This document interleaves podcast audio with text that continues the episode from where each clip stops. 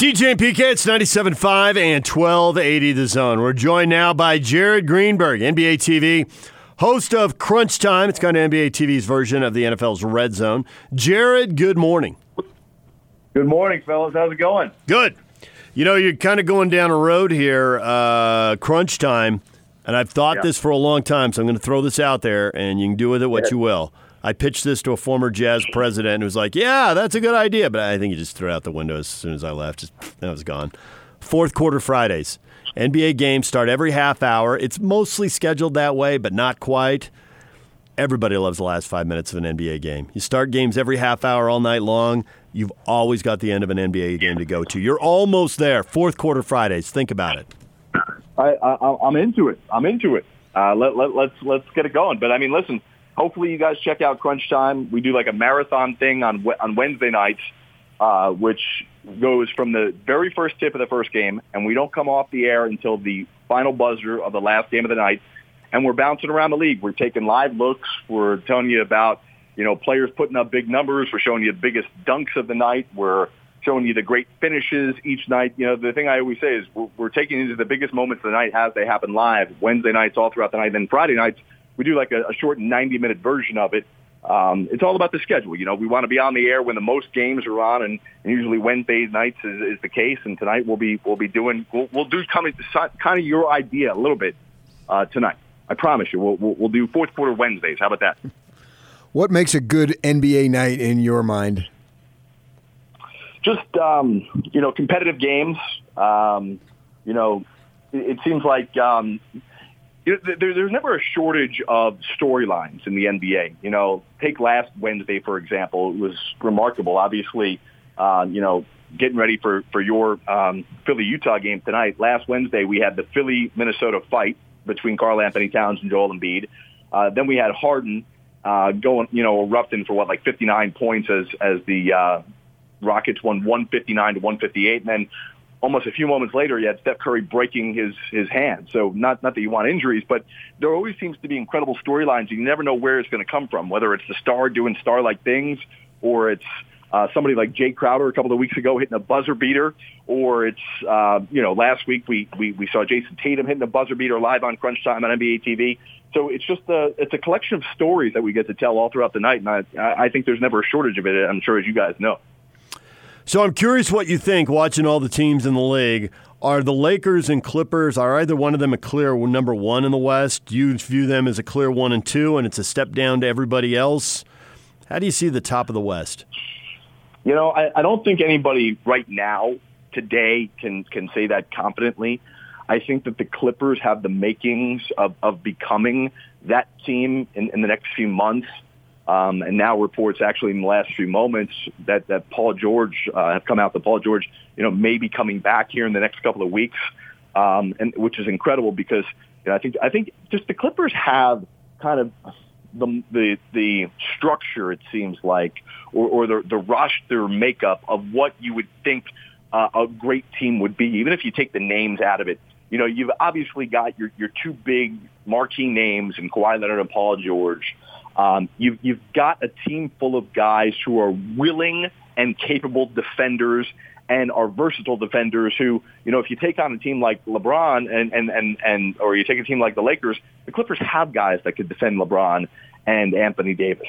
And then you also have guys who had success on this team last year who didn't have to change much roles. You know, you look at Lou Williams and Montrezl Harrell. What I think the benefit that the Clippers have this year is that they brought in stars, but it doesn't affect the role or what you're asking your two essential glue guys to do on this team this year. It's the same as they've been doing in the past. So that's why I think long-term the Clippers have the edge. But as of today, I just think I'm not going to give you the cliche answer that it's too early. I just don't know that we've seen enough.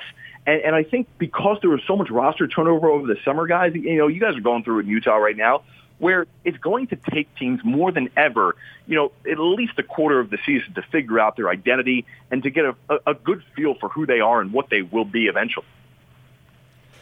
How much does load management impact what you guys do? That stinks. It really does.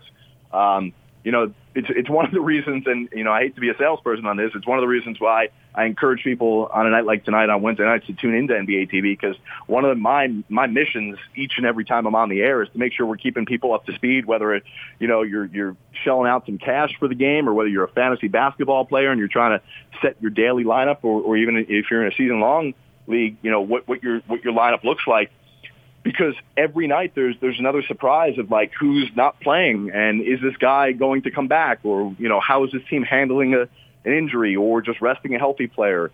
You know, I totally understand why teams do it when guys are coming off of an injury, but when you're doing it with a fully healthy guy that you're declaring, like the Clippers have, who has never felt healthy, or something Doc Rivers said last week, and then on the same day you decide to rest him for load management, it just...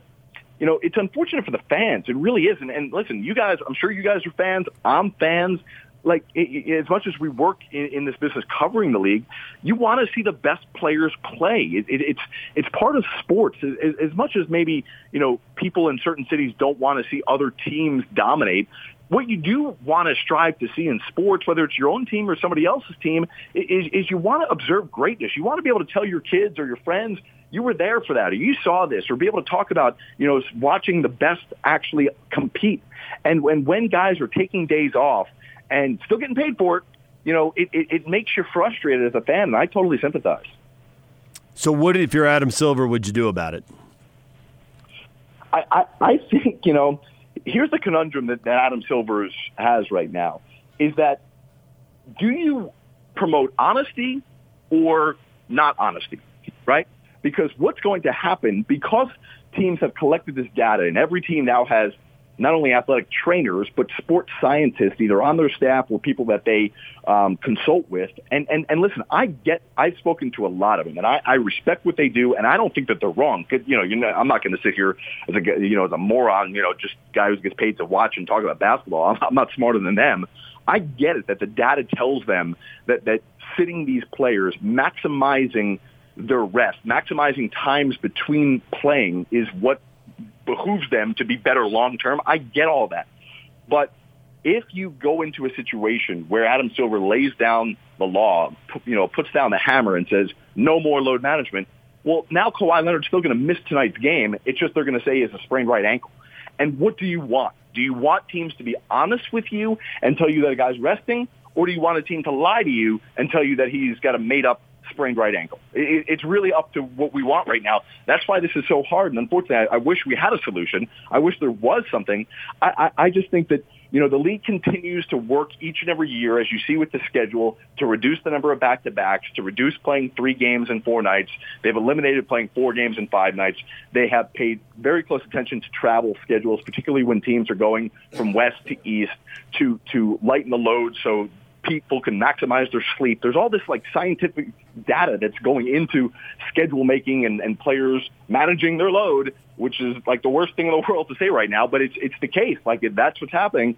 I think, you know, I don't think we're any closer to a solution, because the science shows us that guys, you know, reducing the amount of stress on their body is better for them long term. And I think the balance is this, guys. Teams are in this first and foremost for business, to make money, right?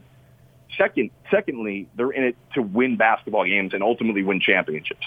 I think if there comes a time when either tickets start to not be sold at such a high rate, TV ratings drop, which they have over the last couple of years, which ultimately, once the next TV deal comes up, if less TV money starts coming in and the bottom line gets affected, that's how this load management and resting gets changed. Nothing until the money gets affected will change how this is working right now. How about if you're going to use the load management as the reason, you can only use it in home games?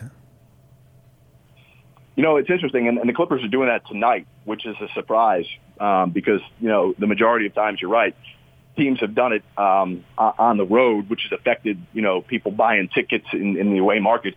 I think that's a good solution, but that's not going to solve everything because you're right, it does penalize the home team. I think that's a step forward to doing it, but again, who's to say, like last Wednesday when the Clippers were on the road and they used load management for Kawhi, that they just wouldn't have said he had a sore left elbow, you know? So that's the problem, is that if you put these rules in, there's too many ways around it if teams don't want to play their stars.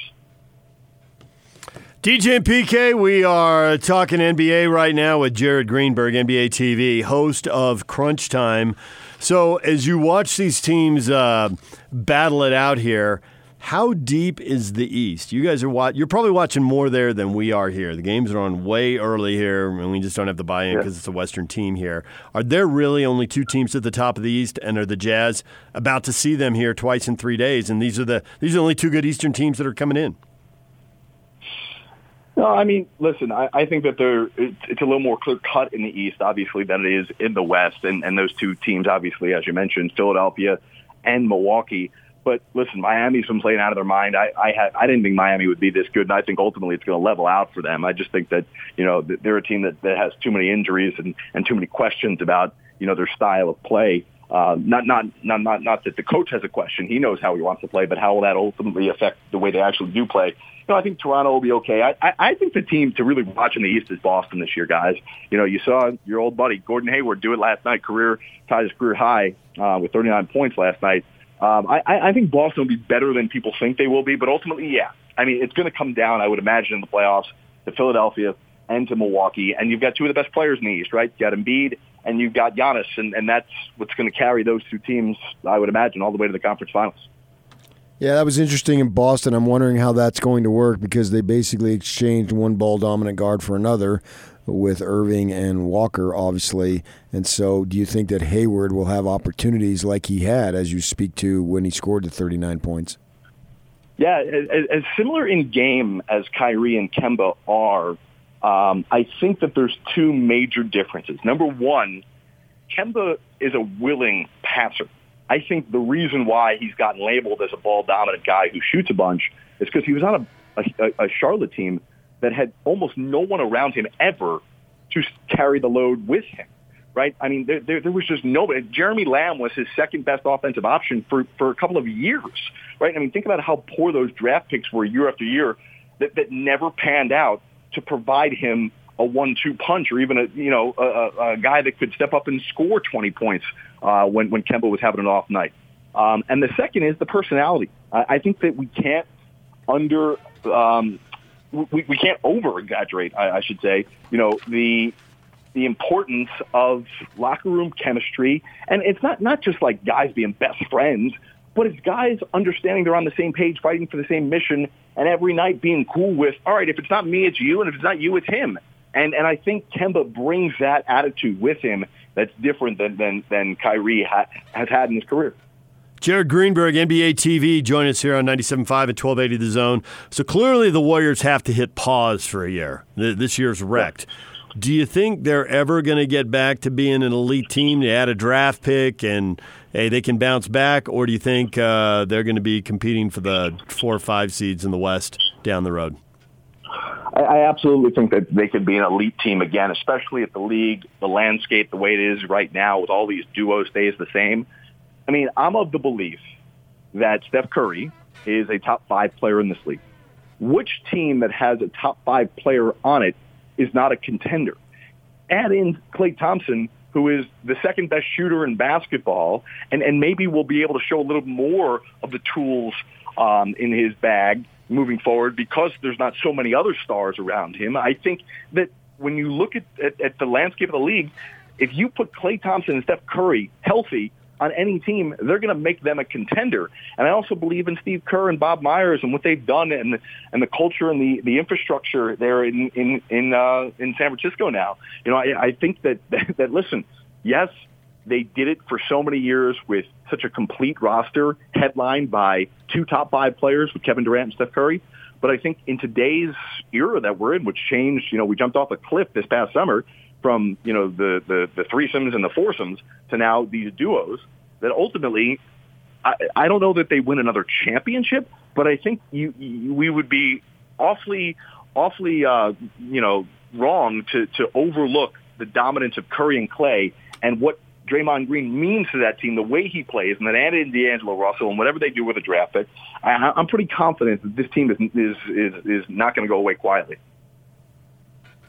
Jared, we appreciate a few minutes. Crunch time, unless it becomes, you know, fourth quarter Fridays. Host of Crunch Time. You're not going to sue me if I use that tonight, are you? No, I seriously, look at Friday night's schedule. You need to move either the Jazz or the Nugget game, and you're set. You're so close. You're right there. And people love it. All right, so tell those fans that they got to change the time they go to the game because we're moving it. Okay. TV. We're used to that. We're just happy when it's not 8:30 here. Those are the ones that kill us. If all the 8:30s became 7:30s, people would sign off on that in a heartbeat. All right, Jared, thanks a lot. We appreciate it. Thanks, guys. Appreciate you having me on.